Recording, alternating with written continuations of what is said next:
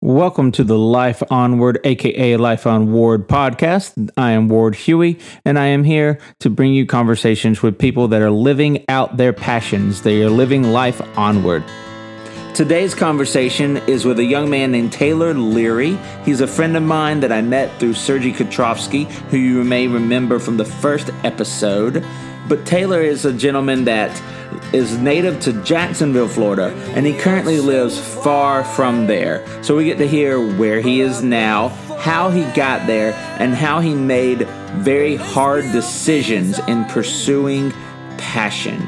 So sit back, relax, and enjoy. and it scratched the song, and she hears it scared. So I do belong, so I do exist. Thank you, everyone, for tuning in to the Life Onward, aka Life Onward podcast. Uh, today, I'm happy to be sitting in my uh, condo with my friend Taylor Leary. And he's a very cool guy with a pretty cool story of what he's doing with his life, and we'll get to hear about that a little more. Uh, so, uh, say hi, Taylor. Hello, everyone. What's up? So I'm glad to have him here, and we'll dive right on in. Uh, I will say, if anyone has listened to my first episode, uh, that with Sergey Kotrovsky, uh, Taylor and I actually met through Sergey, and then um, found out that we there was other like loose connections through music scene in this area and stuff too. So, anyways, um, yeah, check that out if you haven't listened to it. But uh, we'll go ahead and dive right into what all Taylor's going on, and we'll find out why I wanted to have him on here uh, to learn about the passions and the dreams that he is a great example of living out. So, um, Taylor, you are how yes, old? sir. I'm uh 28 years old. Big two eight. Born in 1991. Only nine years younger than me. Part of this podcast is me trying to learn how I can be better at living my life, and everybody I seem to have on here is a good bit younger. oh, that's cool. That's cool. Yeah. Um, so, anyways, you, I met you uh, in Jacksonville. Is that where you were originally from? yeah. So I was born and raised on the west side of Jacksonville. Like my, we never moved houses. Some of my, most of us, almost all of the kids were born in that house, and we've never moved.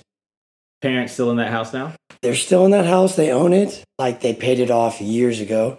And uh, yeah, the only one that's left now is my youngest brother. So it's my dad, my mom, and my youngest brother are still there. But yeah, we've never moved. Almost all of the kids were born in that house, other than like hospital complications. You know, I think one was early, and but yeah, pretty crazy. Like we're very. I don't know if that's normal or what that is, but I, all of my friends had always moved around so much. So like for me to never move, I thought that was so different. You know, like whoa, like all my friends, oh, I'm moving here, I'm moving here. I'm like, oh, like that's so odd. You know, like we Yeah. never moved. I Yeah. like all my memories as a child was was there, and like Mhm. yeah, everything was just in that house my whole life. okay. Yeah, yeah. My parents, I'm like I said, I'm a good bit older than you. So I'm 37. My parents moved into the house they're in now when I was four. Wow. And we had the property before then, and we lived in a trailer. Uh, my dad built homes for a Whoa, living. that's cool. Now he's like a handyman, uh, but he had his own construction company, built custom homes. So he built that house. Wow, that's cool. Yeah. So I mean, I don't really remember living in the trailer and all before we moved into that house. So similar story. They're Oh, still nice. in it now. Wow. Yeah. So cool. Yeah. All right. So what was well? First off, kids. uh, I've met one brother. How many? You've only met one brother. I've only met your brother Alex. okay, and you then you probably know Banny as well. Yeah, I don't think so. he's like the crazy curly haired guy. I don't He was the bassist for Boyson. Oh, okay. I just. Yeah. I, I guess I just never realized they were uh brothers. Yeah. yeah, Okay. yeah. So well, there's nine of us. holy. Yeah, yeah. So there's nine of us. I'm number six, and we're all two years apart. So like starting, uh, my brother is about to be forty, my oldest brother, and then the youngest is going to be twenty-two. So it's like nine kids spanning eighteen years, Wow. um, all two years apart. wow. Yeah. So uh, six boys and three girls. okay. Yeah. So Alex is the one that you know that's right below me, two years younger. Okay. And then Banny is like two kids below me, who's the youngest. And uh, they both played in a band called Boyson together. Very, very good Yeah. band when it was going on. And yeah, um, they're so talented. I saw Alex um, May, Okay, maybe nice. the end of May. He filled in on drums for a band that uh, you probably know, and I know named Glaze. Oh yeah, yeah. Glazed is awesome. I love those guys. Yes, love those guys too. And he filled in for them here in town at Sarbez at a Oh, show nice, nice. Yeah. Alex is so talented. Like, he's just so committed to music. Like, it's awesome how how committed he is. he's good. Yeah. So enough, um, enough of fan worship of your younger brother. Though we're Yeah, here to talk about you. Yeah. Right. Um, so, what was life like growing up in? I consider that a huge household. yeah. Yeah. It was Uh, it's kind of funny because I feel like it really prepared me for where I'm living now and what I'm doing, because like, um, We'll Uh, get to what you're doing. Yeah, yeah, yeah. We'll But, get to um, that. But uh, I would say we learned to share very early on. Like I shared a bed with my younger brother up until high school, like literally a queen bed that we like shared every night. And my family is extremely conservative. Um, grew up like Methodist, Baptist, um, and then uh, we were all homeschooled. Okay. I was homeschooled. I was going to ask what school was like for you. Okay. uh, I was homeschooled my entire life. All of us were actually. All nine of us were homeschooled our entire school career. Um, so yeah, it was a very sheltered home. It was very conservative. All of my community came from church and youth group and vacation Bible school. uh-huh. Um, so growing up, I really only had like one really close friend, and he was kind of my connection to the outside world. Like okay. he went to public school and told me everything and like this is what kids are like and like i was super awkward for so long like up until like high school i was very awkward and had no idea how like to have conversations or Mhm. socialize because like all of my interaction was with my family or my church people so Gotcha. it was definitely uh yeah thankfully i've definitely gotten some more social skills and communication skills now I would but- say so. uh, yeah, I was definitely. I had to go through a lot of very awkward situations to learn, like, oh, you don't do this and you do this, and this is a proper response. Mhm. So that uh, definitely uh, had to, a lot of those cringy moments, you know, that you look back on, like, you still think of today, like, oh, what did I do? Like, Right. so, but yeah, interest, yeah, very conservative upbringing Okay. and very sheltered, extremely sheltered. Okay. Yeah. All right. So, like you said, your friend was, uh, you had like one friend that was the outside connection. Yeah. All right. So, I know that music was a thing for you, not just your brother. Yeah. Um, music was a thing. Um, definitely. Yeah. I know of one band. Was that the main band that you were in at one point, or were you in a few? Well, I've done a few like the very first band I was in with Alex on drums Okay. was like a metalcore band. Maybe some of the locals know called Hope Runs Deep, Okay. and that was like metalcore, like early two thousands, just like breakdowns, chuggy, like drop A tuning. And I was the vocalist and uh, like the lyricist. Like I did all of the writing, and we did that for a few years. And then second band I played for, a hardcore band called Peacemaker. We were like more underground. I played guitar. I did all the writing for guitar, um, and that was more of like a. Uh, I don't even know what to compare that to. Maybe a band like Mother of Mercy. I've never even heard of Mother okay, of Mercy. okay. Uh, like backtrack esque, okay. or like, um, yeah, just kind of like New York hardcore stylish. oh wow. And then the last project I did really before I started doing what I'm doing now uh, was a band called Gray Fox, where I wrote, we wrote like a concept album and I was the vocalist. um, okay. That was more of like a melodic, kind of like, uh, kind of melodic hardcore soundish. Like Okay. we, we used a drop tuning, but it was definitely like uh, dissonant chords and like very melodic, like chord strumming with like repeat chorus parts, stuff like that. No singing, but it was more of like a, a yelly kind of, um, I guess not an emo band, but it was very emotional. gotcha. like, emo core. You could, I would say, like it was very like early p- pianos become the teeth, okay. like very okay. melodic, screamy, yelly, kind of desperate sounding stuff like that. Gotcha. Okay. Yeah. All right. So, what was it that got you into music? Well, actually, so it was really my older brother Walker, who's like two siblings above me. So he was really big into like emo and like he mm-hmm. loved watching MTV and like he kind of was my, you know, being a little brother, looking up to him like, oh, what's he doing? What's he like? Like I want to be a part of that. So even before I could drive, my bro- older brother was taking us to concerts like at Jackrabbits, uh, Fuel, and 5 Points, if you remember that, uh, the Imperial. And that was kind of like my first step out into the real world. Like, whoa, what is this? You know, subculture. What, you know, this was just a whole new thing for me. And I realized like, I want to be like my brother. I want to do this. So I got really passionate about music and writing. And um, yeah, I would say it was my older brother, definitely and then also it being kind of really my only um Excuse me. that's all right. Um really only like my first step out into the real world like this whoa this is a thing you know? I had no idea. It was all new to me and it was cool. Guys were tattooed. People seemed tough. It kind of was like this is an identity that can like people seem kind of marginalized and like angry and like whoa i can connect with these feelings. Like i've had these kind of feelings and Right. this is kind of a voice for me you know and i think that's what a lot of people try to find in music is just like i'm not alone there's people out there like me this is like a voice that i can connect to and things like that so uh, Mhm. definitely my older brother walker was the one who kind of kicked it off and then Okay. um and then having alex do music we kind of fed off each other as well so Gotcha. Okay. And so, like you said, you wrote. So there's a obviously you play you play an instrument. You wrote. You were the vocalist. Yeah. I'm going to call you singer. Okay, even sure, If you sure. didn't sing, it sure still sure fits. yeah totally Um, yeah So, so there's an artistic element to you. So, what's that like? well that's a good question actually no one's ever asked that um yes, that's what no, I'm going for. no here. that's a really good question i just remember like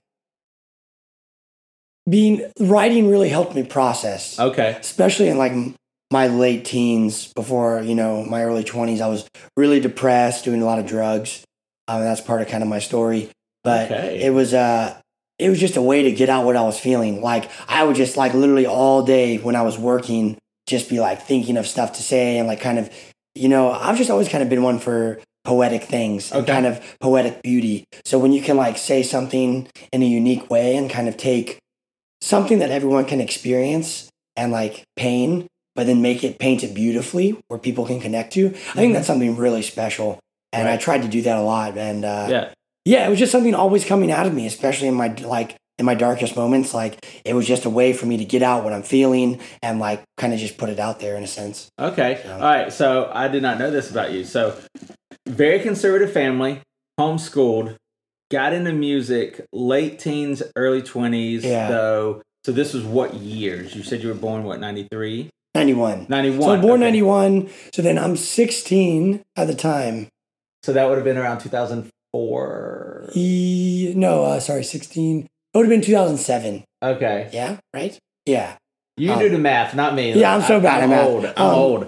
So, but- anyways, Yeah, so I get I get a job at 16 because like my mom and dad are kind of like, hey, you want independence, you want a car, you got to work for it. So I'm Yeah. like, anything to get me out of this house. Like I'm so sick of being stuck, you know. Mhm. So I get a job at a restaurant because like that's the only place that'll hire me. I'm a dishwasher, okay. and like for those that work in the service industry, you know, it's just like a mess. Like hmm I'm not gonna say where I was working or names, but like people are doing like cocaine on the the line, you know, cooking and like people were like snorting coke and uh here I am this innocent like I'm a virgin. I've like don't even know what drugs are and I show up on I don't even curse. So I show up in this kitchen and everybody's like trying to like they're like you're an angel, like you need to experience Ah, life and like right. really They think they're helping you. Yeah, I'm they're like- using air quotations because you can't see me right now, listeners. yeah, But yeah. they're helping you experience life. Yeah, they're the typical like, man, you've never experienced anything. Like, how do you have fun? How do you find fulfillment?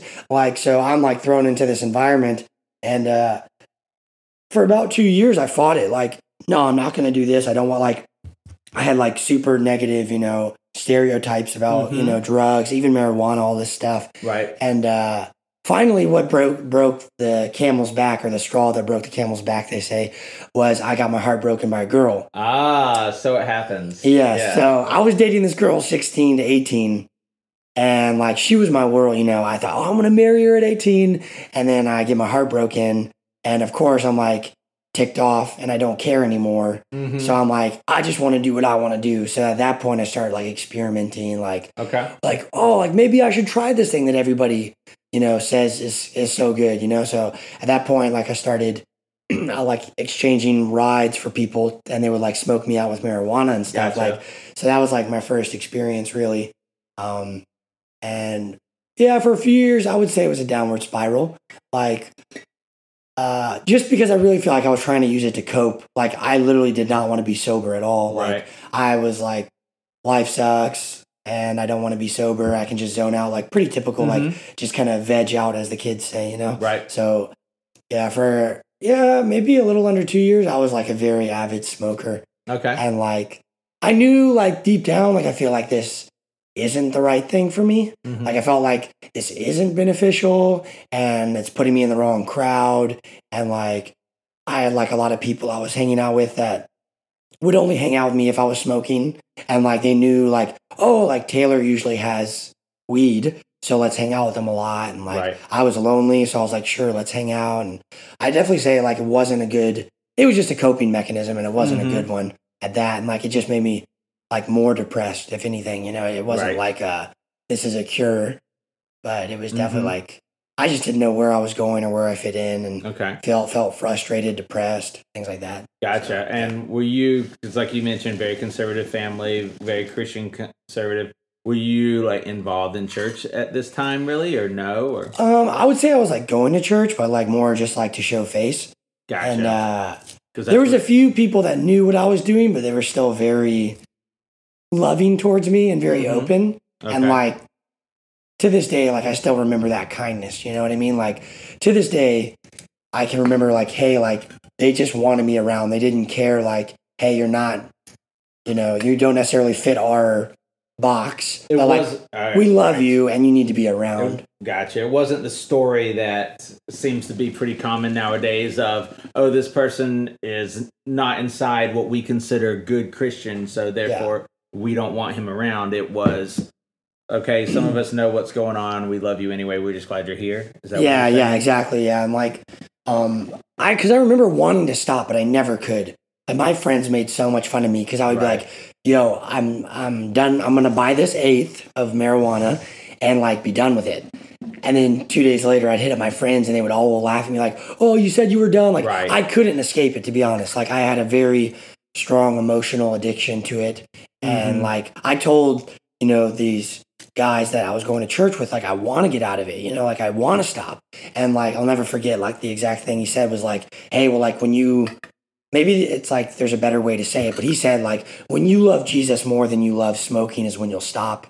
And I think that's like there's a huge truth in that where it's Mhm. like what we value and like things like that is uh, there's a big truth in that. And I just remember like he wasn't like, oh, you've got to do this program, you got to stop. You know, he was just like, the bottom line is when you love God more than you love smoking is when you'll stop. Right. And that like really hit me heavy, and I was like, man, Mhm. this guy's right because I couldn't stop. I was truly like, maybe physically there's no addiction, but definitely emotionally Right. and psycholo- psychologically, I was definitely addicted. I couldn't stop. I tried so hard. Right, and I get that because I mean, it's not that's not anything I've ever jumped into, but just I smoke basically a cigar a day, Yeah, and I I gotta at night. That's it's become like my relaxation, and I am addicted to just that moment, having that wind down. I totally agree. Yeah, yeah, Yeah. I can understand that because now that I'm like doing coffee as a profession, I have this like it's the ritual of coffee that like is relaxing. Like Mhm. I don't like feel that like oh like I need this so bad, but it's literally the ritual of stopping and brewing and taking the time and weighing out the coffee and like there's something relaxing knowing that hey this is a stability in my life and like I yeah there's definitely like what you said there's kind of a bit of a ritual to it you know All right, so like you already mentioned it, coffee is a thing in your life. Um, something you and Sergey have in common. um, again, to reference our mutual friend. So, uh, but let's before we jump straight into that, let's talk about how we get there. Yeah. So, music is a thing in your life. You're coming to a point where you're realizing uh, you need to make some changes yeah in your yeah. life as well. Uh, so, what started to happen first? The changes in your life or the slowing down of music? Uh, that's a good question. So, at the time, like let's just say I'm early 20s, like 19, 20, 21. Um, I'm working at a really high end restaurant as a chef. Ooh, Like- fancy. Yeah, yeah. Um, I was the youngest guy in the kitchen. I was kicking butt. I was making buckets of money.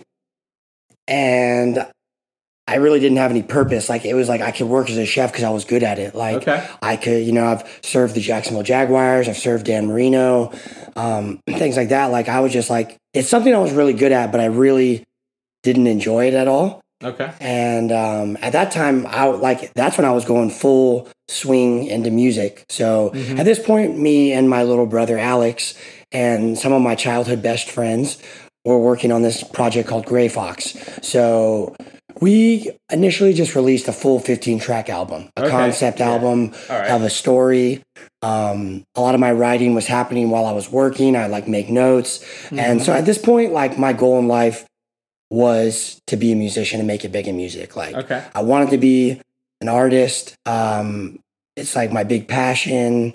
I loved creating. I was doing it with my little brother and best friend. I loved playing live shows. Like live shows were my most favorite thing in all the world. Just to have that energy and people connecting, and we had a lot of positive feedback. And at that point, though, like the band was like kind of a side thing. in my- Like it was what I wanted to do, but obviously you have to live and you have to work. So the majority of my life was consumed by working, Right. but the band was my passion, and I was just getting really sick of it. And at this point, like I had like stopped doing drugs and kind of got back into it. Like there was a small period of time where I was able to um, get away from drugs, and but then I had kind of fallen back into it after a while. Just Mhm. just being burnt out. I wanted a release. I wanted, you know, I was stressed out because of the job. So there, I was kind of up and down a lot.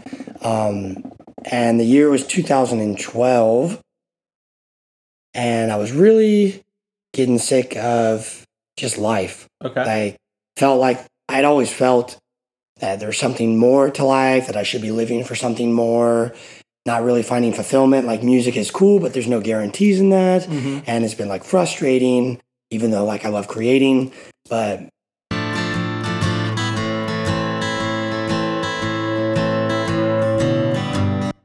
so the year's 2012 and my friend just on a whim really was like hey do you want to come to jamaica with me and my wife and our, her family because we're doing this kind of missional social outreach to like serve the slums and we'll spend like 10 days in Jamaica. And like, I don't know if he really had anything in mind when he invited me. I just love Jamaica. I always wanted to go.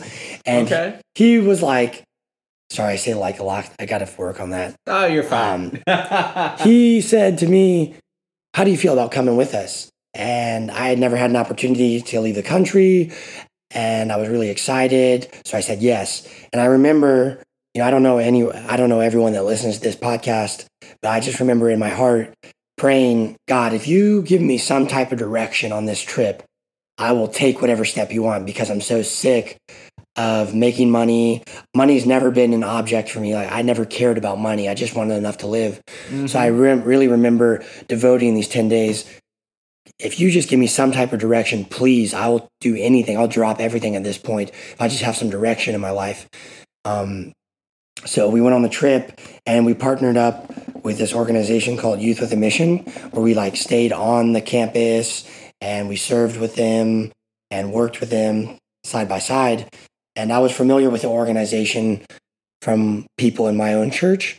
Okay. But Yeah. you weren't in YWAM, Youth with a Mission No, I was not. No. I had a lot of opportunities to join because I had friends in it, and my best friend's wife had did it or done the school. Um, it's kind of a little bit of like a like a college, like a Christian college kind of a thing. Mm-hmm. Um, so I had I had a couple offers to join, but I always made excuses. Like I had multiple times, like I sat in on classes, kind of got a feel for it, but I always made excuses. Like this is nice, but I don't have the money to do it.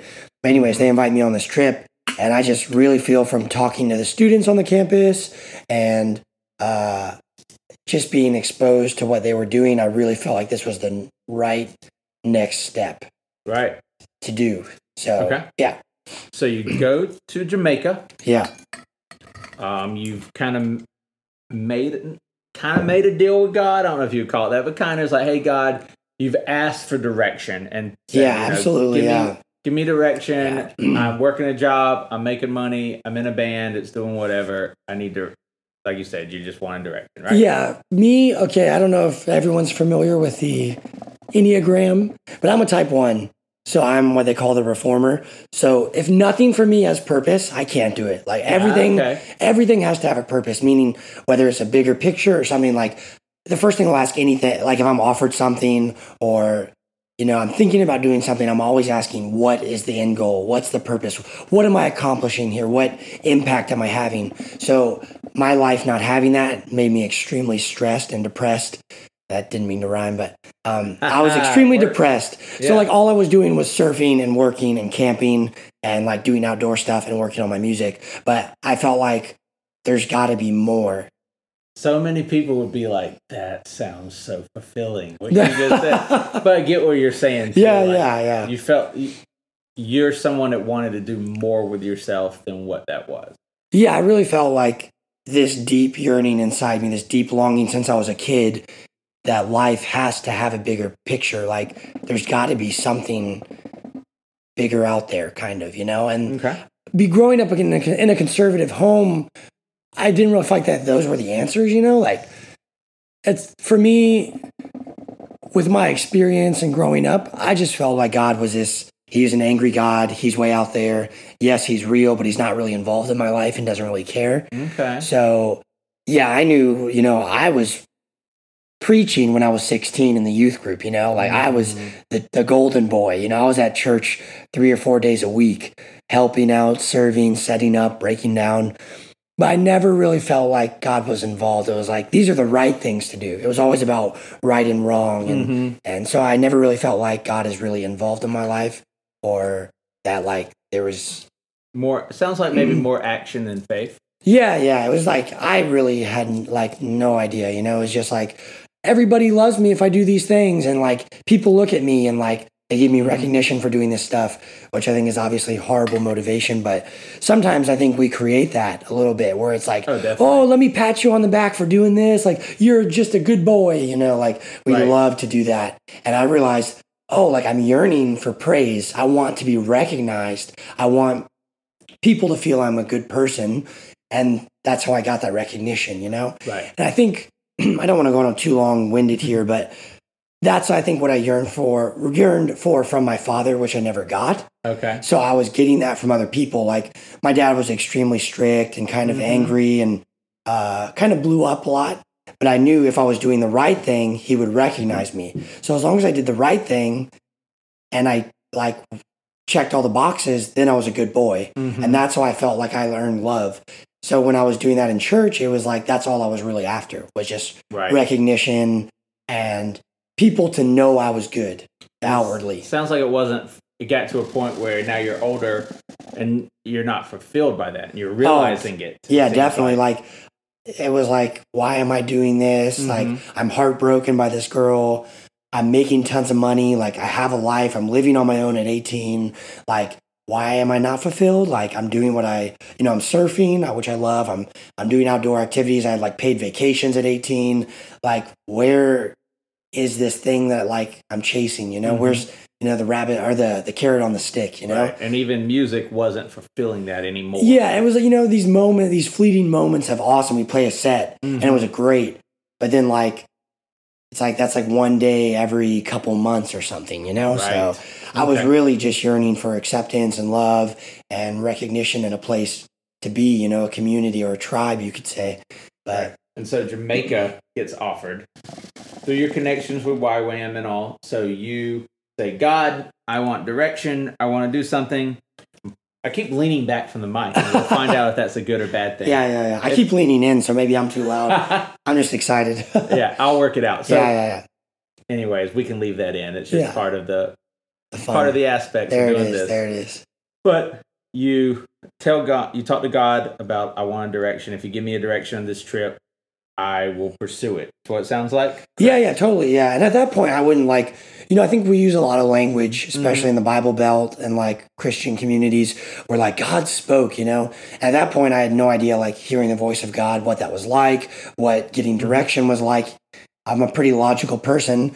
And I just felt that um, doing YWAM was the next logical step. Like mm-hmm. I could at least step back from the life I'm in, take a little gap, and see where what what's possible in a sense, you know. Mm-hmm. So YWAM Youth with a Mission loves to offer gap years for for high school students. Okay. So people graduate high school and they join YWAM for like six months, and then they go back to school and do whatever they want to do. Mm-hmm. So for me, I saw YWAM as okay, I can totally step out of what is normal and immerse myself in a different world and step out of everything I'm used to, and maybe, hopefully, this will give me some direction. Is what I was thinking Mm-hmm. and like I can learn, I can grow personally, and be just have an experience that I've never been able to have before. So I that was October 2012, and I told myself, all right, I'm going to save up money and go the following year to Jamaica to do a school, which is like a six months school. I'm not going to go. I'm not like trying to sell YWAM, so I'm not going to go into a bunch of details. Okay. But uh, I thought, okay, I'll save up and do next year. But I came back and I told my pastor that I wanted to do it, and he was like, "Why don't you connect with the local uh, YWAM here in Jacksonville because they're offering like lower tuition fees or whatever." Right. So I was like, "That's great, less money. That sounds like a great idea for me." So I connected with him Wait. So is this before Jamaica or after? after. After. So this is like Tell me about Jamaica. Tell me about. Don't skip over Jamaica. Oh, okay. You were there for how long? 10 days. Okay. And it was kind of like a working vacation where Mm-hmm. we did outreach to the poor and like fed the homeless and served people, painted stuff. Pretty typical ev- evangelical Yeah. stuff, you know? Mm-hmm. Um, but it was my first experience outside the country. Um, I really enjoyed it. I love learning culture, all that kind of stuff.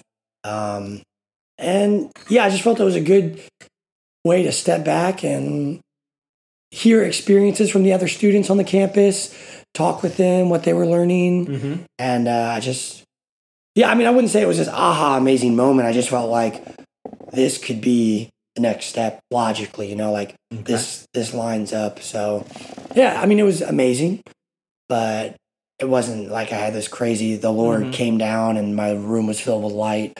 I just felt by talking to the students, the positive experiences I was hearing, um, knowing I could be a part of this. I thought I need to like get out of my environment I've been in and kind of refocus. And I thought YWAM could offer that. So Gotcha. Yeah. So Jamaica kind of sold you, the experience of Jamaica kind of sold you that or told you that YWAM was the next step for you. yeah, yeah, definitely. And I felt like uh, I just remember being really determined. Like this is feeling in my heart or wherever you want to say, you know, like this is I got to do this. So I was extremely committed. Like nothing is going to stop me from doing this next year. But then I mm-hmm. talked to my pastor and he connected me with the local YWAM and felt like I could get in much sooner. I didn't want to like lose this momentum I had because it was starting in January rather than the next fall. And the tuition was much lower, so I jumped in right away. So plus my church had ties with that YWAM, so I thought, okay, like they're recommending this. I trust these people. So I thought it was a, a better fit. I didn't want to lose that momentum. I was afraid. Sure. I was afraid if I had too much time, I'd start making excuses again. And So- not. Yeah, Yeah. exactly. So what did your family think about it? they, I mean, I don't know what my siblings felt, but my mom was like, okay, this is good. We'll help you do this. We'll help you accomplish Cool. this. Like, I had felt really strongly to do missions since I was like 12, Mm-hmm. but uh, I like do I'm a mission trip per se, you know, but Right. I thought it was only for rich kids. You know, you see those prices, four grand, five grand. Mm-hmm. You're like, I don't have this kind of money, but I remember at this point in my life, I just felt I've got like, I have to do this. I'm so sick of my life. I'm sick of being stuck doing drugs, like addicted to drugs, sick of being in this horrible environment. And I just wanted something different. But at that point, we had just released our full album, full length album. And like, we had poured so much work into this band. And I kind of just bailed a little bit in a oh, sense. Oh, so you were at a crossroads and you you how did the band take it then? sorry, sorry. The funny thing is, is like they were super supportive. They Okay. they were just like, okay, go do your thing. You know, we'll we'll keep playing shows, or you know, we can work this out. Like it wasn't really like this formal like, boys, I'm out, but it was very very much like, hey, there's still a high possibility this could be used for the future. Like, let's not say we're over or Right. announce it, but. They were all like, "Cool, man, do your thing," and so they were we'll just yeah, they were like, "We'll just see what happens." Like, cool. and they started doing other projects so they were busy so they really it wasn't like this let's announce the end it was just more of like hey this is always an open-ended thing and so the, the timing was good. Ended up being good from that mm. sense. yeah but the funny thing is is after we stopped or after like i got more serious and kind of walked away so many people started hitting us up and I felt like we got way bigger once we slowed down. Like people were like always asking us, "When's the next Gray Fox show? We love you." We had like out of towners people hitting us up, like, "Do you want to do a tour with us?" And like we weren't even trying, and we were all like, "What is happening?" Um, so it's really funny, actually. that's crazy how that works. yeah, it was kind of funny. All right, so you join up with YWAM. I'm gonna try to fast forward a little bit because um, when and where does coffee? Because you already touched on it. When and where Yeah. does coffee come in? That's a great question. Um, so with YWAM, Yep. I did like this two-year internship with the school. Okay. So YWAM is a very broad-stroked organization underneath what they call University of the Nations, which is based out of Kona, Hawaii, Mm. and they've got all these different programs like medical ships. They've got all these different tracks. Mm-hmm. Um, so I did this cultural internship, Okay. so to say. So we did the schooling, and then the part of the school, the curriculum, you do a two year internship overseas. okay. So you become culturally immersed, you learn language, um, you learn culture, and basically you immerse yourself to learn about another culture. So maybe that was a little redundant, sorry. no, you're good. Um, so I did that, and the idea was to like do it as kind of a working vacation thing, become an English teacher while I immerse myself in this uh, culture. So Okay. I was uh, sent to Southeast Asia. All right. Um, you were how old at this point? I was man, that was hold on, let me think here. So- Five years ago. So 2012 23. is when you started. yeah, So. but I didn't go overseas till 2014. Okay. So that was five years ago. So I was 23 years old. Okay. and I get sent with a group of guys, a couple other guys, and we move overseas for two years, learning language, immersing ourselves in the culture, all this stuff. what Um, countries? um, I've been to China, I've been to Malaysia, but I was based in Indonesia. Okay. So, um, yeah, where does coffee come into play here? Mm-hmm. So I never drank coffee before. Before And- going on this trip. Yeah, Like, never. Okay. So here I am, like a certified coffee professional now. now. Like, yeah. now. So you never know what's going to happen. You can just you never Mhm. you never tell. Um, so we are living in Indonesia, and we are immersing ourselves in the culture. We're meeting people. We're making friends. We're joining cultural festivals. We are about as immersed as you can be. We're living in a village Mhm. um, we're having daily conversations with people we're you know making friends and How was the culture accepting to these American young American boy guys, boys? How was it like breaking or like getting into the culture? well good question actually um, we definitely stuck out like a sore thumb yeah. and because we were young and energetic and lively there was a lot of grace for us like people thought we were just ridiculous they thought we were super funny um, asia is super accepting and loving Okay. Like I've never ever felt threatened. I've never felt in danger. Um, even though I live in some of the most um, populous Muslim areas, I've never felt threatened or in Right. danger. Mhm. So they're extremely accepting. They're extremely loving. Um, they, yeah, they were definitely willing to teach us. Mm. They were. They knew we didn't understand. There was a lot of grace. There was a lot of you know, room for us to make mistakes, but they were definitely like they loved having us around. Like we made amazing friends. We were part of we were invited to be part of all of the village festivities and weddings and they they were very accepting, extremely warm. That's really awesome. Yeah, Yeah. truly such an amazing people and amazing culture. Mhm. So Okay. yeah. Like I've heard experiences in other countries, like the middle, like let's say for instance, like Turkey or um, you know North Africa or Africa. Like I've heard it can be a lot more difficult, but Asia is extremely welcoming, extremely open, Mhm. extremely helpful. Like the communal aspect there is amazing. Okay. Like people would literally call out of work just to help you. Like you would tell someone, "Hey, I don't know to where to buy this. Like, you know where?" And they would literally be like, not show up to work just to take you to the market to buy what Yeah. you need. And I'm like, "Don't you need to go to work?" They're like, "Who cares? Like, I'm helping you out." Like they would sacrifice so much for you. Like just Mhm. so what they would call like a warm culture, extremely.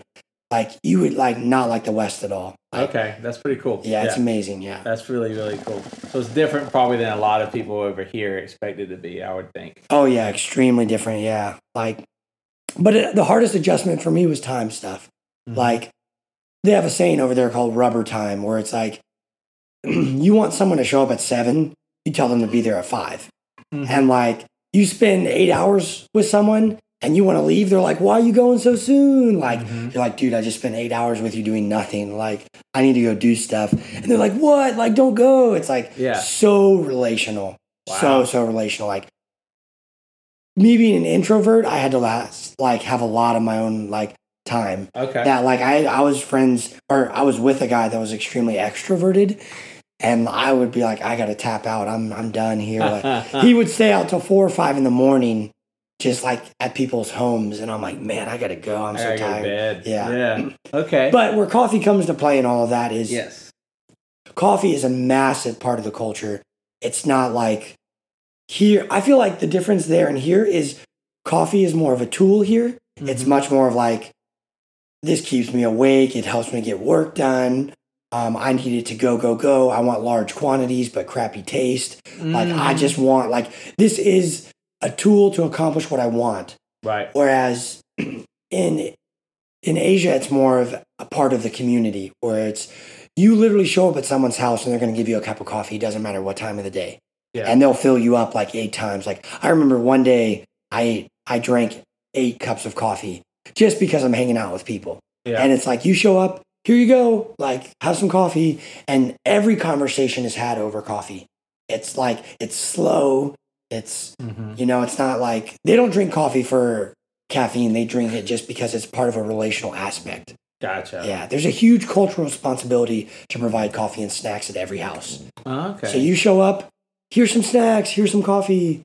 Uh, the difference I see here is like, oh, got to go through the drive-through, got to get you know triple, quadruple shot of espresso because I'm going overtime today. Like drink, drink, drink, drink, drink. There, it's like they don't even think about, oh, this keeps me awake to get stuff done. They're like, let's share a cup of coffee together. So right. Yeah. It's and I guess I feel like maybe over the years, at least from my experience, America is starting to get that coffee shop. I call it coffee shop culture, I am seeing that more, but definitely. it Yeah, seems yeah. like that over there. That's the norm. yeah, definitely. Yeah, yeah. It definitely feels, in my opinion, more organic over there.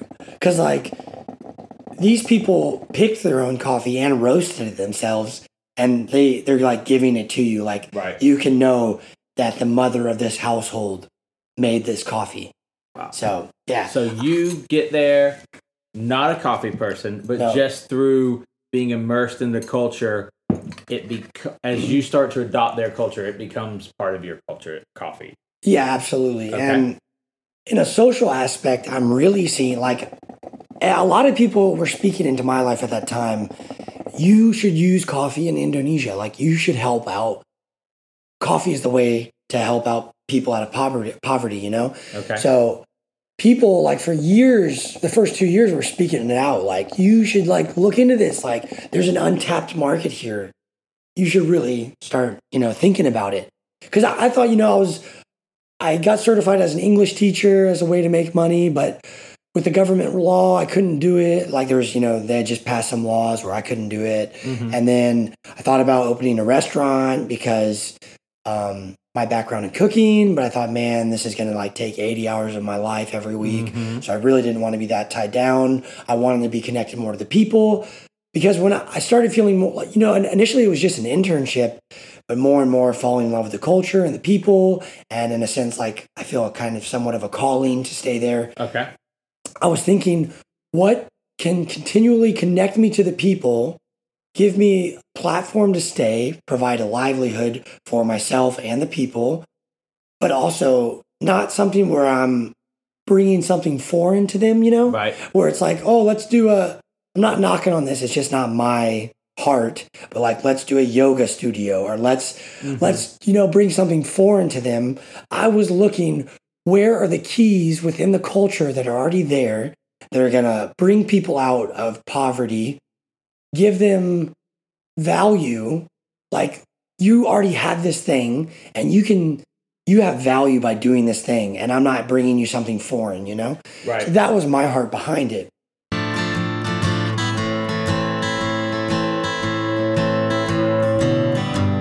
So you you go there, internship, you become immersed in the culture, you start to see how important or how just um, integrated coffee is Yep. in the culture. Yep. You start to become more um, just familiar with it. How long were you there when you started having these thoughts of, okay, I want to give back to this culture and I want this to kind of become my home? When did the when did it when did you start thinking I don't want an internship? Mm, good question. I feel like very early on I felt that, Okay. But the question was always obviously you just can't live there, you know, like Right. you've got to have an income, you've got to, Right. you know, this is a cool thing for, you know, uh, a, a short period, but it's like, how do you, I, my heart was, I don't want to come with something foreign. Right. I don't want to come and force people to do something foreign or, you know, where I open a restaurant and you've got to do it this way and it's Western cooking and right. I'm going to show you Western culture, my culture. yeah. So the like from the very beginning, I was thinking, man, I would love to stay, hmm but the question is always how. You Right. know? And I feel like that's that's a question that a lot of people probably get to and they stop. Okay, I would love to do this, but there's no way. I would love to make music my passion, but I got to pay the bills. I would love to move to a foreign country um, and stay there, but like, you know, like how? Yeah, yeah, So you had the ability to not do that. So yeah. so you very quick you decided quickly or maybe not quickly, but you decided I want to stay here Yeah, and you didn't let those questions stop you. Do you yeah, yeah, absolutely. Well, to be honest, it's always a scary journey. Definitely. Like I come home every time, and I get hit with fear of Mhm. like, you could get a job, you could stay here, and like, it is definitely like I get hit with that question every time. Like right. it always arises in like the back of my mind, and you know, I have nieces and nephews I had never met when I came back. Mm-hmm. You have to ask yourself the question: Is this worth it? Right, because you're not you're away from all this family and people you knew. Yeah, exactly. Obviously. You know, like you're when you go to a foreign country, you are a baby. You don't know where to buy milk. You don't know how to do it. You don't know where the post office is. You don't know how to pay electric bills. You Right. don't know how you, what is renting a house like. What is vehicle registration like? You are literally a baby. So like it's a huge step, and like I think the first one of the most major things has been the voices of influence in my life. Mhm. Sergey being one of them. Like right. I remember finishing my internship and wrestling with myself and processing with Sergey. Sergey, I want to go back, but like, how? And Sergey was one of the major voices in my life saying, dude, you can do this. Right. Because I had the tools, I had the language, I had the insight, I had the relationships, which is huge in Indonesia. Because you've been there long enough. Yeah, yeah. I had all the ins and outs, but I still had this major fear of like all of the unknowns, like what's going to happen. And hmm. Sergey was one of the major influences in my life where he's like, I'm in this with you. Like, if you're over there, I'm over here, I'm with you in this. So like Sergey, who's been one of my best friends, he's got more life experience than me. Um, and so he's kind of somewhat of my mentor. He was one of the first people to say, You can do this. What's stopping you? And I will work out things on this side if you can work out things over there.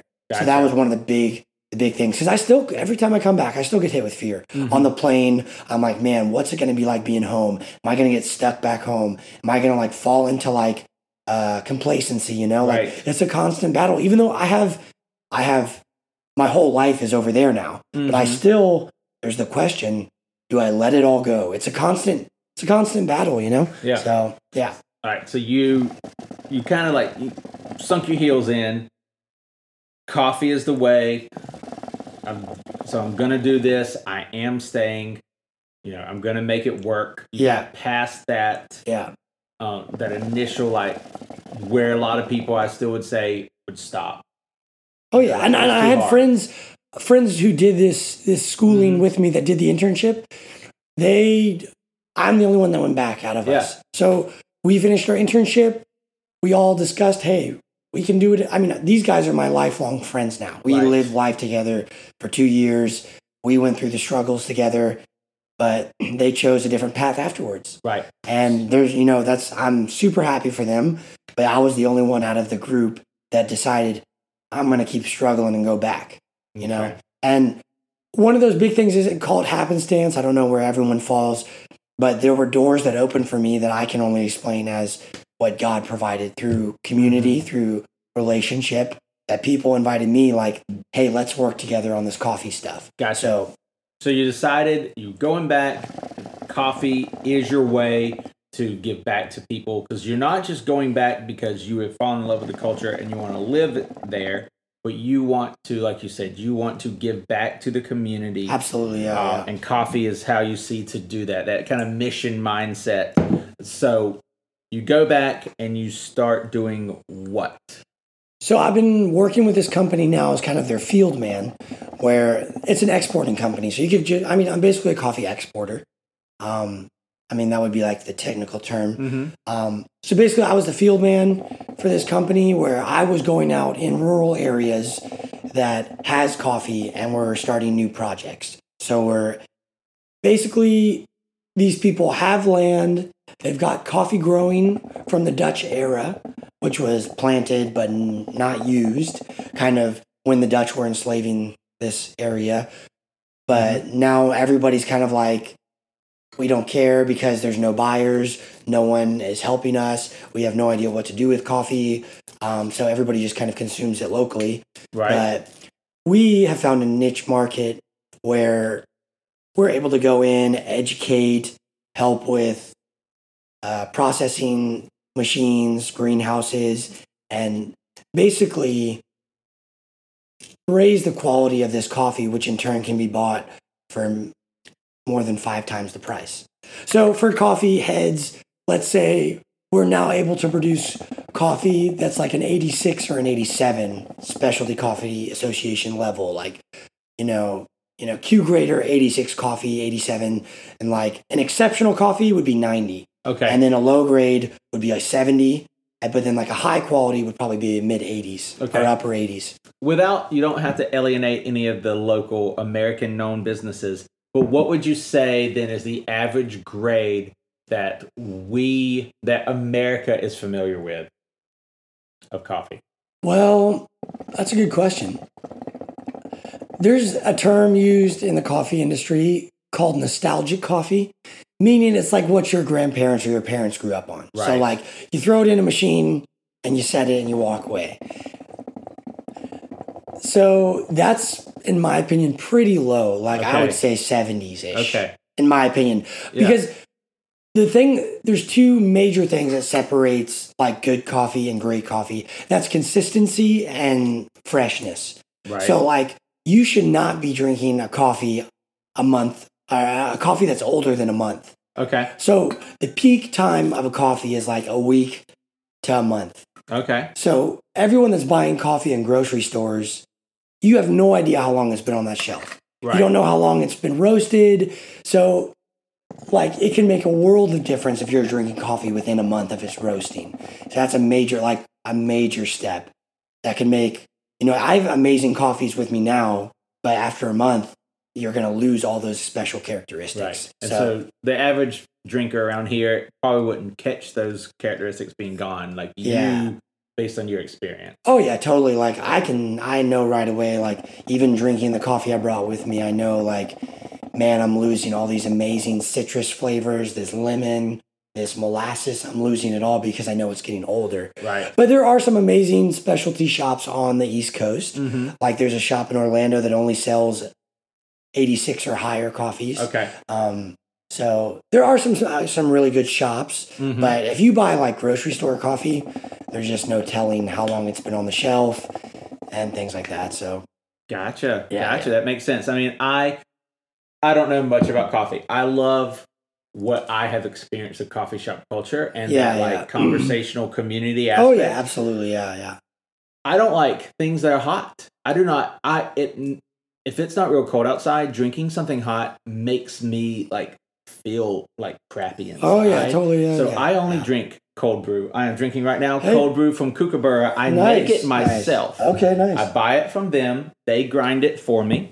I put it in the thing, and it sits. I pour it through the bean, the grounds, you know, Yeah, every- yeah, and it yeah. sits in the filter for like however, like twelve hours or whatever in the fridge. yeah, yeah, totally. Yeah, no, that's awesome. That yeah. So really that's cool. what I do. Nice, Um, nice. Definitely not a coffee. Uh, like connoisseur by any Yeah. means, but that's what I do. Shout out to Kookaburra here in St. Augustine, Mhm. Florida. That's where I get That mine. is that's a great shop. there you go. shop, yeah. See, we have a coffee. I'll say you're a connoisseur. Oh, thank you, thank you. All right, yeah. so you are now you work you were working for this company. yeah. Has that changed? Yeah, so basically the way it works over there is like Mm-hmm. contracts. So my contract is done, but um my heart is to like be more based in an area. So that what I've been doing is like moving around a lot, Okay. like starting new projects in new areas. But I would much rather have like a deeper impact communally, commu- communally, yeah, in a sense, um, by being planted in an area. Okay. So I have an awesome opportunity to join with my friend's hotel. So I know a friend, a guy who owns a hotel, and he wants to expand to a cafe and a roastery. okay. So he's like, I'll provide that platform, that this, you know, I'll provide the land, I'll provide the space. If you want to come in and basically uh, start from the ground up and provide good coffee for my hotel. Cool thing is the hotel is in a coffee growing area. So the supply is already there, but there's no, or no, yeah, the supply is there, but there's no demand. So basically, by setting up this cafe roastery on top of this hotel, it will then create the demand for the supply that's already there while I'm being able to educate the farmers and basically create this coffee tourism. So, Mhm. like, you've got guests from Europe coming, Chinese guests, uh, Singaporean people coming and staying in this hotel, um, kind of adventure tourism style, but then growing more to do a coffee tourism, meaning like you can help harvest and you can help roast and um, you can know that this coffee came from this mountain and kind of do a coffee tourism style. so it's teaching people about like the local, the community Mm. of coffee, how coffee is made the right way. Yeah, exactly. like yeah. Well, and the cool thing that people do, I'm not sure if people know this about coffee, and I might be saying this word wrong because it's French, but coffee is in the same sense like wine, where it has a t- terroir, yeah? Meaning every region is going to be extremely unique in its own sense. Okay. So Yeah. coffee is exactly like wine in that sense. So if I say like, like I can now drink coffee and say, this is an Ethiopian, this is a Kenyan, this Mhm. comes from West Java, this comes from Sumatra. Like every coffee growing region is going to have its own unique flavor. So that's the cool thing about coffee, where it's like, hey, you came here, you stayed in this region, and you have this unique coffee that that no other region is going to be able to produce. Cool. So that's kind of the cool thing about coffee is the market, in a sense, is very broad because there is so much. Uh, it's kind of a, such a niche for each coffee, you know. So Mhm. that, that's a really cool thing about coffee. I love is that say, just like the people in every region are unique and their customs and their culture, coffee in the same sense has that. So, Okay, yeah. cool. So you've been there, you've been this field man. Yeah. That contract is up. hmm You're back in the states for how long? A few months. So Okay. yeah, basically I'm coming to look for investors. I'm coming to work myself, like build, get some extra cash, um, and yeah, go back. So All right. And so the plan is then you're going to go back and looks like kind of help develop coffee for this hotel. yeah, yeah. So like I'll be developing coffee for this region, this hotel. Um, yeah, that's the plan. Cool. Yeah. So now um, to circle back to that whole fulfillment thing, Yeah, how is this? Obviously, you're a community person. yeah, The fact that you knew, the fact that you realized, I want to help a community and be part of a community, give back to a community based on what they have instead of trying to force, you know, even with good intentions, something new. yeah. Uh, how how are you finding that fulfillment and being that Enneagram One personality? Yeah, totally, yeah. How is that now for you? Yeah, that's a great question. that is try to get a little deep. No, here. no, that's good. That's super good. You know, my hope is that I want to do something with my life that outlasts me, you know? I want to have a greater impact. I want to say, you know, and not even me, like I want to invite people on this journey, you know? Mhm. It is not a singular thing. Like I- there's no way I could be doing what I'm doing or what I have done without the people around me, without the support, the love, the investment into me financially and, you know, emotionally. Like there's no way I could be doing this alone. So it's definitely like I want to bring people on communally, like, you know, people in the States that maybe, oh, I can't go over there and have a global impact. Right. And I want to give to you to make that possible. But um, so like I said, my heart is to make something that like outlives me. And um, you know, the thing that I see is just extreme poverty in these developing Mhm. nations. You know, there's there's malnourishment because of there's not enough money. Um, you know, lack of finance. You know, these people are living on less than a buck a day. You know, and that's like possible over there. But I just I've seen a lot of really malnourished kids. I've seen you know just so much. There's so many things that don't need to happen. You know what I mean? Like there's a lot of stillborn babies there due to the the what do you call that health health system you know Mhm. Um, and just there's a lack of um, nutritional uh, availability you know for moms and children Mhm. uh, there's a, you know there's just so much that could be avoided you know if there was um, just greater access you know so I, I think i'm kind of part social worker part businessman it's like Mhm. Why are th- this resources here why are we not taking advantage of it you know? Right. like they're like i've got a massive vision for this place. I'm talking producing honey producing chocolate producing coffee like all of these things can bring a higher quality of life but no one is taking advantage of it just because they mm-hmm. don't have access outwardly you know? So the idea is like there's this resource there that they need education and they need access to a larger market and it's like i think i believe i have those resources so that's like you know in a sense like holistically you know Mhm. where it's not just you know hey here's some money but like let's because uh, a difficult thing i see that kind of bugs me is i'm so sick of foreigners throwing money at people when there's a book out there called when helping hurts. Yes, I've heard of it, never read it. Yes. yeah so we think that we can just throw money at stuff at people and it fixes their problem which is not the case.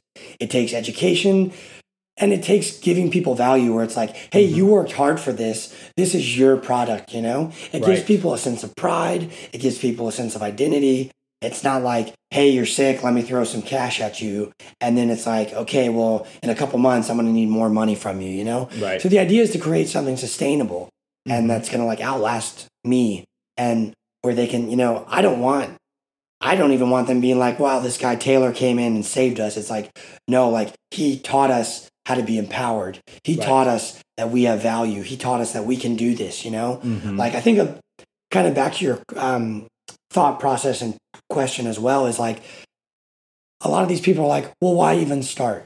You know, like where is this going to lead? Why start? Right. For You the know? same thing that you're looking for fulfillment and people get stopped and don't do what you're doing of going somewhere and starting something because um, they need to see that bigger picture of what's the point? Why start this? Oh yeah, totally. You know, be? yeah, yeah. And it, it sounds like they have these products and they don't under they don't see the value in them. I'm getting the idea that the coffee and all obviously you see where this can be a business, not that it's just a money grab, but this is a business where that you can to help you rise as people, am I correct? Oh, absolutely. Yeah, yeah. Like And so you're helping them learn this. Absolutely, yeah, yeah. And one thing, you know, being in the West, you know, Mhm. we are extremely, uh, we have longevity in mind always, Right. always. But in these developing nations, because they're they've lived through poverty and famine and enslavement, you know, just not even you know less than hundred years ago, Right. there's this mindset of give me what I can get today, and that's all that matters. It's a very what they would call a fatalistic mindset, where Mhm.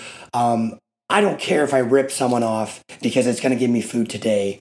And you know why? You know, actually, a hard mindset to get over there is everybody wants to farm vegetables because you can harvest vegetables like three or four times a year. Okay. Whereas coffee is like you harvest maybe once or twice, but you can make a lot more money off of coffee. Mhm. But they're like, yo, coffee takes way longer. Like we need to get what we're getting now. Like gimme, gimme, gimme. right. So they're like, there is. We need to teach longevity. Mhm. We need to teach the the the ethics of like hard work and forward thinking. So for them right now, it's like, oh, I can't make money off it now. So why even start? Like, why? You know, I need money today. I need to eat now. So Mhm. that's definitely a mindset I see in a lot of developing nations because Gotcha. they have lived in desperation and they do. Like they don't some they a lot of times they don't know where their next meal is, you know?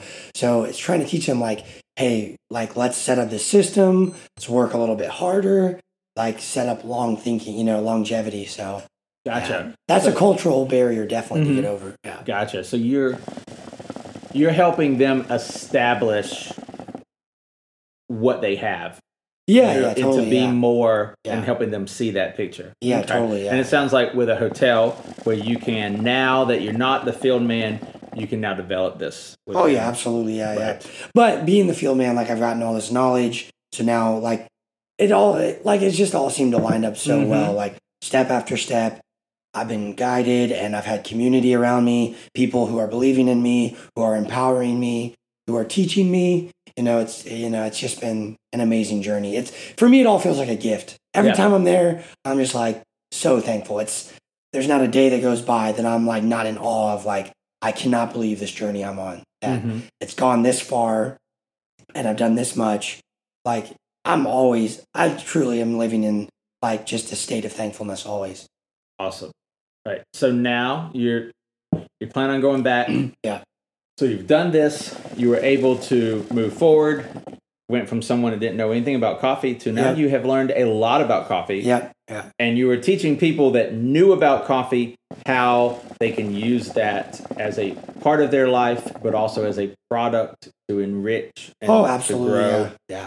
yeah. um, kind of help them live a better life, a better life for future. Like you said, that lasting thing sounds like you know if you can help them learn the some of the business or just being able to help them learn how they can make money off of this product. Oh yeah, totally. And like Yeah. you said, chocolate, honey, yeah. their their future generations are now going to be able to Oh yeah, absolutely. Like to be able to say like we are, you know, the idea is eventually where they can say like we are this village and we are producing this coffee, you know, like where it's going to put them on the map, you know, hopefully like that's the vision is like right. they can say our livelihood comes from this and you know we're you know we have a better life you know um what do you call that? You know a better state of life you know Mhm. where we have the things we need the basic necessities you know? Right. Clean water nutrition you know education and the cool thing about coffee is it can take you everywhere you know yeah you become a good barista you can be a national champion a world champion and you know pe- you know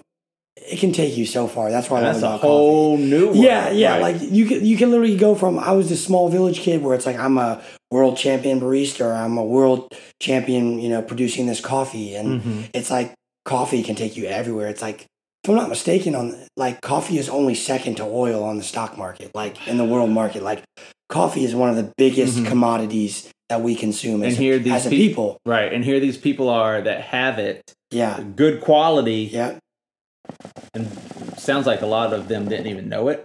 Yeah, yeah, Yeah. totally. And you know, that's the cool thing about the growing coffee community on the West Coast and Mhm. in Europe and things like that, where it's people are always looking for that next unique coffee. Like, where is an undiscovered place? You know, Right. where where is the secret hidden gem? You know, Mhm. and you know, hopefully one day we'll be able to offer that. You know, where it's Yeah. like I've got this small lot farmer where he's producing this much a year, but like you know, that's the idea is to put him on the map. Hopefully, you know. and- Mhm. right, yeah. and then that gives for him and his family their means. Oh, absolutely. Yeah, yeah. Awesome.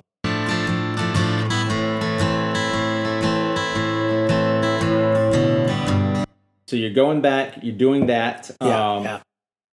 To kind of just like wrap things up. Uh, so this is what you, Taylor Leary, are doing now. You've been there how many years? Uh, this is going on my fifth year. Right. Yeah. And so field man, you've learned a whole lot. Now you're going, the plan is to go in with your friend. Uh, Yeah. Does the hotel already exist or is he Yeah, yeah. The hotel's been well established for Gotcha. almost a decade, I think. So he had always wanted to expand. He just didn't have the means. So I knew him just from visiting a few times. Like I've, Right. I've, I've done some like you know, there's like a really famous waterfall up there, and it's a pretty famous spot for tourism. And I just knew him from that. And uh, So again, another door that is open. yeah, totally. you. You know, I just had loved going up there, loved spending time up there, and uh, I just knew him, and he had like been kind of asking my next step, like, what do you want to do? And told him I've been trying to get up there and like help out people, and excuse me, he, uh, yeah, he was kind of like, what do you think about moving forward on this next step whenever your contract's done? And I'm like, sounds exactly what I've been looking for. So Cool. So Yeah. less traveling around, more stationary. yeah, more now. stationary. Yeah, yeah, Gotcha. Yeah. Okay. I mean, I hope to buy some land and build a house. Hopefully, you know that that Mhm. would be ideal. I'd love that. So you don't really see, or do I could be wrong. I could be completely inferring. I don't even know if I use that word right, but you don't see it right now. Do you see a time where you're like, all right, I'm done. I'm moving back to the states, or is this home now? well, that's a good question. I feel like I'm open to either or. You know, I would see myself more of, you know, continually building new projects where let's say we reach the vision and everything is great and it's being run indigenously then i would totally move to another rural area and restart start again you know like Gotcha. So like- I've helped these people. Now they don't need you. Yeah, so I would love to work myself out of a job where it's like, hey, mm-hmm. these guys, you know, I'm getting a cut of this, but they're running it and, you know, it's in their hands. I would love to, because, like, it's an Indian over there. There's so many places that could could use education and, and that, you know, someone coming alongside them. So I feel like if I ever really accomplished that first thing, I would totally probably just find a, another area to help Mhm. out, you know, like, Right. I feel like there's so many islands and mountains and coffee growing regions. It could never end. I could spend my life doing that. Yeah. But we'll see, you know, Mhm. get married, have kids. We'll see what the wife's. Aha, you know, yeah. So that's the next thing. So you had you met someone over there. yeah, yeah. So um, I've been dating this girl nine months, just got engaged, known her for two years. Um, she is Indonesian. Uh, she's from the capital. So uh, yeah, we're hoping to get married next next year. I almost said next week. I was like, what? no, no, next year, next year. Okay. So yeah, I mean, you know, obviously, I, I really believe that once you get married, that's the biggest thing, you know. So, or you know, the the greatest, you know, thing would be protecting my marriage, and so we'll see how that, you know, how we'll work together and what you know we feel as a husband and wife want to do, and um, but for now, yeah, start this project, but uh, I, I feel like I'm I could be happy anywhere, you know. Back in the states is cool. Um, stay over there is cool too. So All right. Yeah. All right. So the big thing obviously is the marriage. You Yeah, yeah, yeah. Yeah. like I would never, like let's say you know, I would never sacrifice my marriage for a calling or you know, um, or you know a project. So if I felt like it was, you know, unhealthy as a couple to be somewhere Mhm. difficult, or we, I felt that you know my wife wasn't safe, or you know if there was, you know, I would never sacrifice my marriage for anything. Gotcha. Is she in the coffee? Uh, yeah, she is much more into like Vietnam drip, if you know what that is. I don't know what that is. Oh, okay, well, she's not. She much she prefers robusta coffee over arabica Like, Okay. So like she likes it like kind of like a like a milk coffee, you know. Mhm. So I'm much more of like a purist, like black coffee, like Mhm. 100 percent, you know, specialty grade. She prefers much more like bitter, darker roasted coffee. Gotcha. So I'm I'm kind of like a purist, like extremely light roast, like very high grade. She prefers darker, more bitter coffee. Okay. So, But yeah. she's into coffee, obviously. oh yeah, yeah, she's a big coffee drinker, and yeah. I've made some very special blends that she like has fallen in love with. You know, like because I know all the ins and outs, so I can be like, this is how you won her. yeah, I know for a fact, like, okay, you like this kind of coffee. I can mix these different regions Mhm. and create the special blend. So I definitely not. I don't like the coffee she likes, but I know how to make the coffee she likes. Ah. So that's the important part. Yeah. Yeah. So Yeah. okay. So you're going back. That's the plans. Um, if someone, um, and you may have been asked this question before too, but if someone said, you know, like I'm thinking of doing something like this, going to another country, I'm scared. yeah. What advice would you give them to make it happen, or at least to try? That's a great, great, great question. I would say just the first thing is remember that failure is always is not permanent. Like Mhm. We're yeah, one thing I've learned is like you can fail and always restart. Like never be afraid of reinventing yourself. okay. Like never stop learning. Don't be afraid to just drop everything. You know, I think I think there's there's value in being integral and fulfilling your commitments and you know not, not leaving people out to dry. You know, Right. you know, hung out to dry. But I would say start if you're dreaming of something or you're feeling something growing inside you like a vision. Start asking your community like Mhm. hey, do you feel like, what do you feel about this idea for me? Or do you like have any advice? Like start asking those closest to you, but also don't be afraid to, to sacrifice a lot of things, you know, like, like truly nothing great ever happened without sacrifice. Right. And the, the failure will likely happen along the way. Oh, totally. form. You're not going to do it right. Mhm. You're going to mess up. You're going the thing is keep learning, don't stop. And I would say check with your community, you know, start asking people the closest to you. Like, I've got this growing in me. Like, do you have any resources, info? What would be the next step? Like, just start throwing out the vision. Like, Right. that is the, one of the biggest things I've learned is start telling people, like, cast vision. I want to do this. Do you have resources? Have you heard of this? Or do you mm-hmm. know about this? And pretty soon you're going to know someone connected to something. That's how Right. all of my biggest steps have happened. Where I'm like, hey, I'm really feeling this. And then my friend will be like, I know someone doing this. Let me connect you with this person. And that's, you know, community is huge. Like, so I would just say Right. that. Like, you have no idea what other people might know unless you ask, you know? Like I feel like it never hurts to ask or never hurts to throw out, you know, casting vision, you know, it just mm-hmm. never it's never failed me where it's like let me connect you to my friend because he's doing this. It just never hurts, you know? Yeah. So Yeah. I think a lot of people probably feel like their passions, their things that they're into may sound crazy to someone else. Oh, And totally. what you're saying is don't let that stop you. Oh, totally. Yeah, yeah. Right. And if you, and obviously that key of community, having the right people around you, that's, you know, that's something that you keep hitting on. And I, that's something I've learned in my life agreeing on too. So Yeah. having the, if you have a vision, if you have a passion that's not letting go, uh, don't, don't be quiet about it Oh, absolutely. and yeah. have the right yeah. people around you. Oh, yeah, say is totally. important. And, and get and try to find people with the same vision, you know? Right. like with this coffee stuff being an exporter, like he was just a friend of mine before that I met, like Mhm. by happenstance, you know.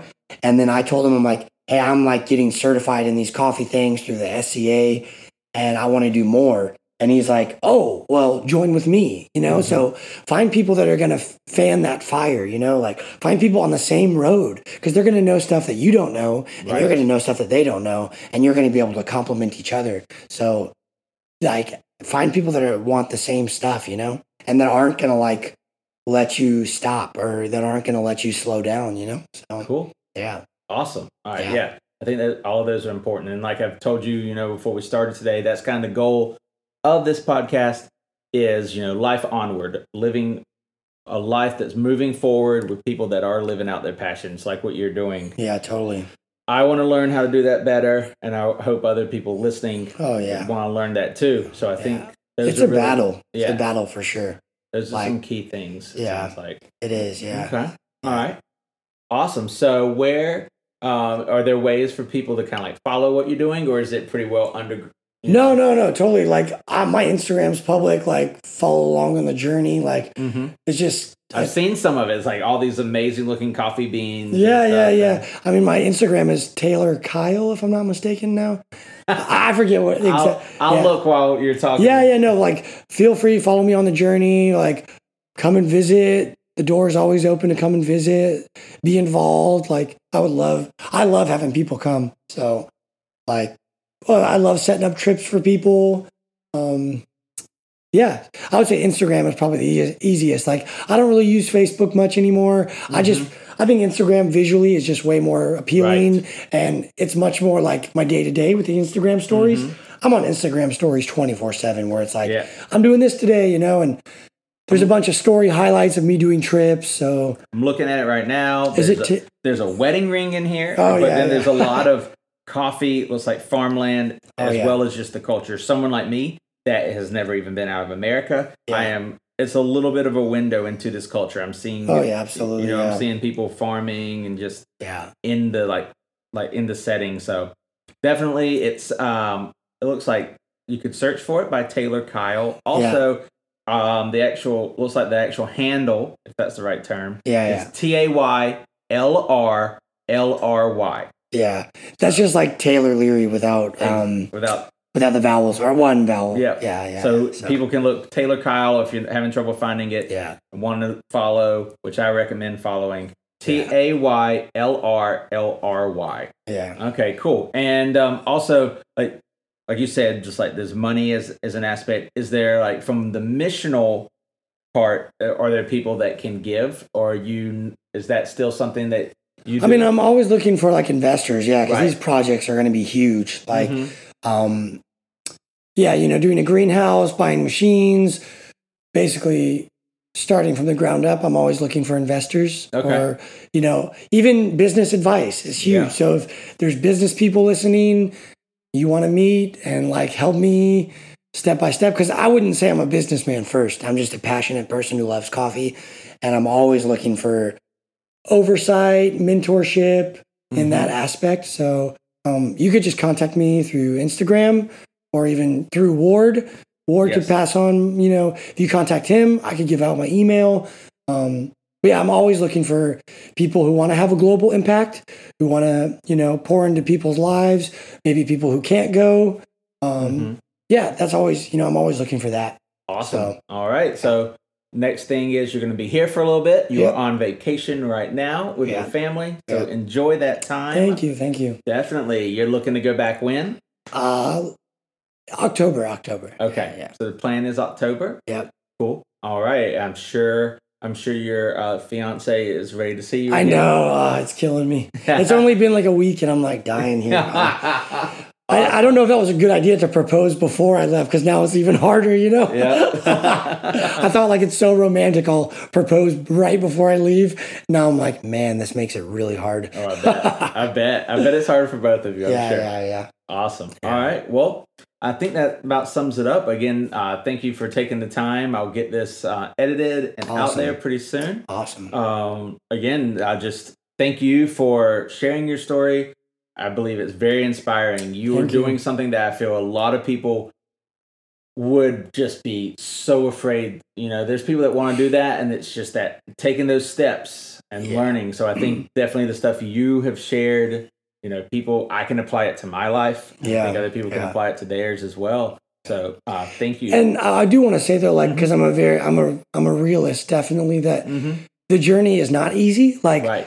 people that I've had amazing friendships with in villages that I've poured myself into, I've been robbed. I've had my house ransacked by people I knew. hmm Um, you know, justice is an interesting concept over there. It's not the justice that we know. Right. Um, and I would not be able to continually be on this journey if it was not my personal relationship with God. Right. Because, you know, having to walk through forgiveness, having to, you know, feel alone, feeling scared, feeling totally betrayed.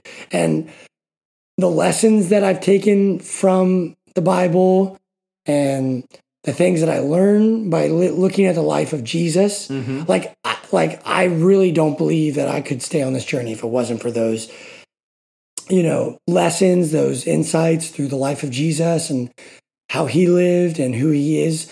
Like, it is not all, you know, it's not all perfect. Like, it's frustrating, it's challenging, it's scary, it's a constant battle. Yeah. But me personally knowing that I have God walking with me throughout this journey and the comfort of that, knowing that this life is not the only thing, you know, knowing that there's something else on the side of this life is extremely comforting and strengthen, um, uh, empowering is the Right. word. So I would say that like I have gone through a lot, but mm-hmm. learning forgiveness and learning um, grace through it all is huge. I could not have done this without my personal relationship with God. So, and the lessons I've learned and things like that. So, um, having that that foundation in my life has been huge. Gotcha. So, If, um, you say that, and it made me think of a uh, a tweet that I saw today, and then I shared a screenshot of on Instagram. Uh, Bob Goff. oh, I love Bob Okay. Goff. Ooh, Yeah. So So, Bob Goff uh, tweeted this today: "Love more, not less. Will you take a hit? Of course you will. Do it anyway." that is like feels like the story of my life because Mhm. like you get ripped off you order like you know i had dealt with a situation where we ordered 16 tons of coffee That sounds like a lot. that's like so just imagine like one ton is a thousand kilos which is 2200 pounds times Yeah. 16 if you're good at math and like it was junk coffee we Oh, took wow. a major hit so you get ripped off a lot, you get hurt a lot, you get taken Mm-hmm. advantage of, especially being a white person over there, or you know, a Western person. Right. Sorry, I don't want to say white, you know, but Someone having white America. skin, yeah, having white skin, they see you as you got a ton of money, so I'm going to rip you off. So Ah, okay. there's definitely, you know, there's a lot of, yeah, there's a lot of hurts, there's a lot of, you know, but I believe it's better to be loving and continually, in a sense, you know, the way Jesus poured his self himself out for us to continually live by that example of sacrifice more, love more, forgive more, because that's the way Jesus lived. And I believe he's the example to follow. So Mhm. it's not always easy, but yeah. Awesome. All right. Sweet. Well, thank you again for coming and sharing your story. I do think it is definitely uh, something that I know I'm inspired by, and I think you. the listeners can be too. And again, we can take something from it. Maybe it is just that some of maybe people listening have an idea and they're scared to take the step out because they're afraid it's too crazy, Yeah. or they're afraid of those what if, well, what if this happens? What if I fail? Oh yeah. So, uh, as your life is an example of you can do something, and you've given us some ways of looking at people and um, aspects to try and live it. So, thank you very much for that. Thank you so much. yeah, dude. Enjoy your time at the Woo, beach. yeah. You're borrowing my board. It's probably Yeah. being ridden a lot better than I ride it. So, uh, Thank you for that. Thank you. We'll you. try and surf while you're here. Yes, please. That would be awesome. Awesome. Well, right. thank you very much. And again, you're listening to Life on Ward, aka Life Onward, with me, Ward Hughey, as the host. And today we have my good friend Taylor Leary, coffer, coff, coffer, talk, coffee connoisseur. Woo. Thank you. Big thank you again to Taylor for coming out and being a part of the Life Onward podcast. I think it's pretty interesting how he ended up in coffee, something that wasn't even a part of his life before now, all through YWAM and relationships with people like Sergey Kotrovsky and just a desire to love others. He understood what I personally think a lot of people, missionaries and otherwise, uh, don't understand, which is we do not need to bring something to fix and teach people in other cultures. We just need to love them where they are. And they're probably going to teach us more than we teach them. So, anyways, off my soapbox, again, thank you very much for Taylor showing up and having that conversation with me. I do find it very interesting, and I hope that I can learn how to handle the hard decisions uh, that I face when I'm trying to follow passions as well as he has. Uh, also, definitely want to check him out farther along in his journey so you can look on his Instagram and all of that. I do believe he may also have an email list that you can sign up for. But if you look on his Insta, oh, you'll find that. So, again, thank you for listening. Until next time, do not forget you do belong and you do exist, at least for now. At least for now.